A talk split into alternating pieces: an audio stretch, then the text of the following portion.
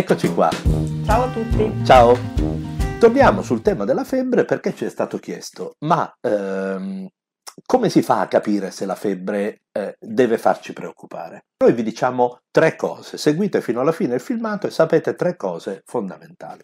La prima, facile, è che di per sé la febbre è una reazione normale e non è pericolosa. Quindi non è detto che un bambino che ha la febbre abbia chissà che malattia grave e non è detto che se il bambino ha febbre molto alta questa gli causi del male. Se la può tenere tranquillamente.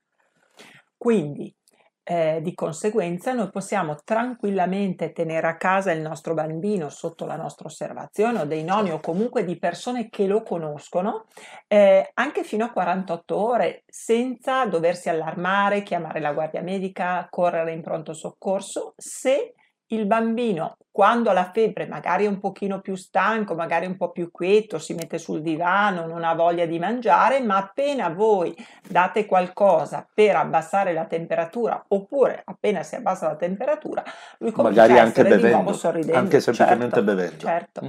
Sorridente, gioca, salta, la maggior parte dei bambini reagisce così alla febbre, certo. appena la febbre si quieta un attimo, appena passa di nuovo è il bambino di sempre. Quindi importante è il confronto come era prima, com'è quando sta bene, perché ci sono bambini più tranquilli e bambini più agitati. Certo.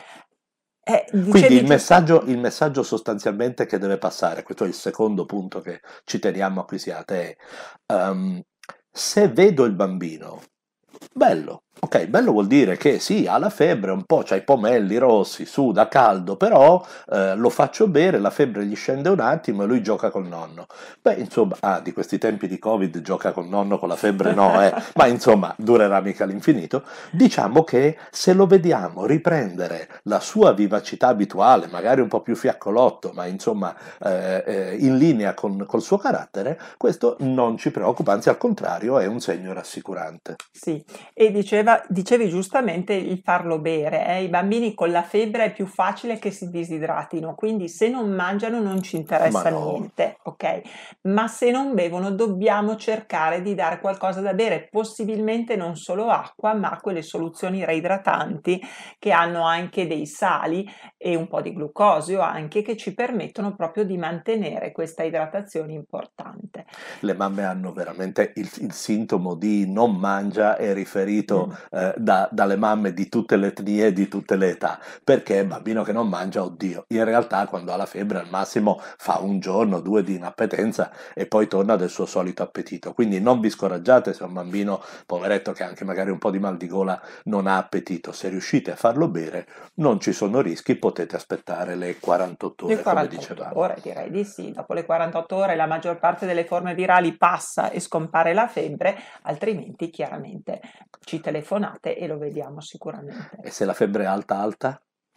Domanda tra bocchetto. Uguale, non cambia. La febbre può essere alta alta oppure no, ma sempre le 48 ore sono. Se quando gli diamo il paracetamolo, l'ibuprofene, la febbre scende, il bambino sorride, ok, intanto va bene così.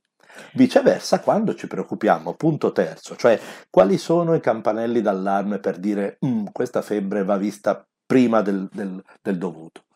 Beh, quando il bambino è soporoso, ad esempio, cioè tende a dormire, ad essere sempre addormentato, non eh, risponde in maniera adeguata, anche quando magari voi riuscite ad abbassare la febbre, quando piange continuamente perché vuol, vuol, dire che ha dolore forte da qualche parte. Potrebbe avere un'otite, insomma, Ad non è esempio, che per forza uno deve avere la meningite perché ha la febbre, ma certamente tutto quello che eh, fa apparire il bambino come sofferente, eh, a volte noi diciamo anche grigio, sì, ha quasi un colorito, insomma, non sano, e anche questo è importante.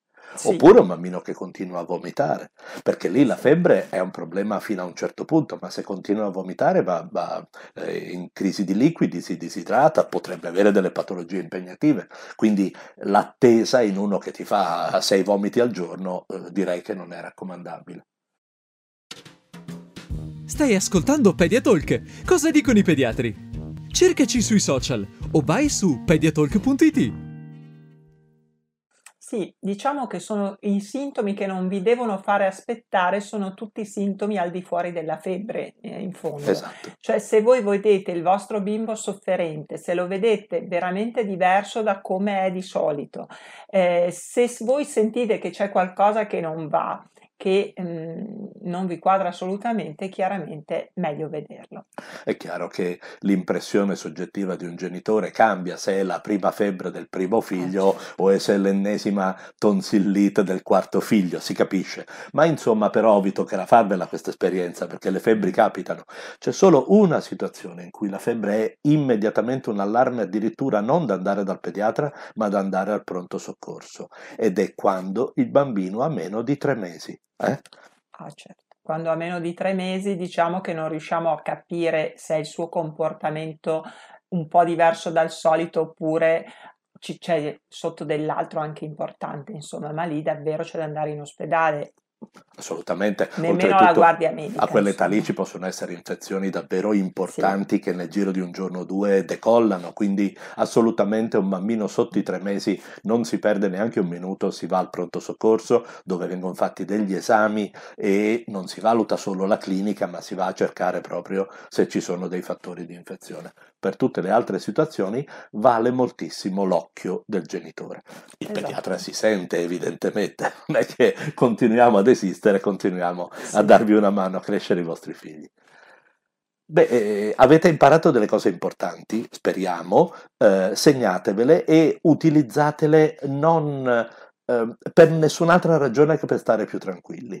Eh, noi crediamo che sapere quando allarmarsi sia liberatorio per poter vivere invece sì. con una discreta serenità il fatto che i bambini si ammalano spesso e che se tutte le volte eh, gridiamo al lupo al lupo poi si corrono dei rischi. Quindi quando non siete nelle situazioni di allarme, ecco, rilassatevi voi, si rilassa anche il bambino, giova sicuramente a tutti.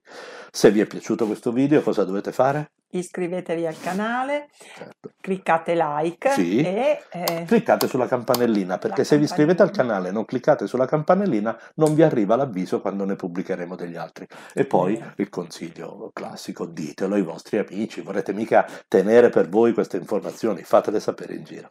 Ciao! Alla prossima!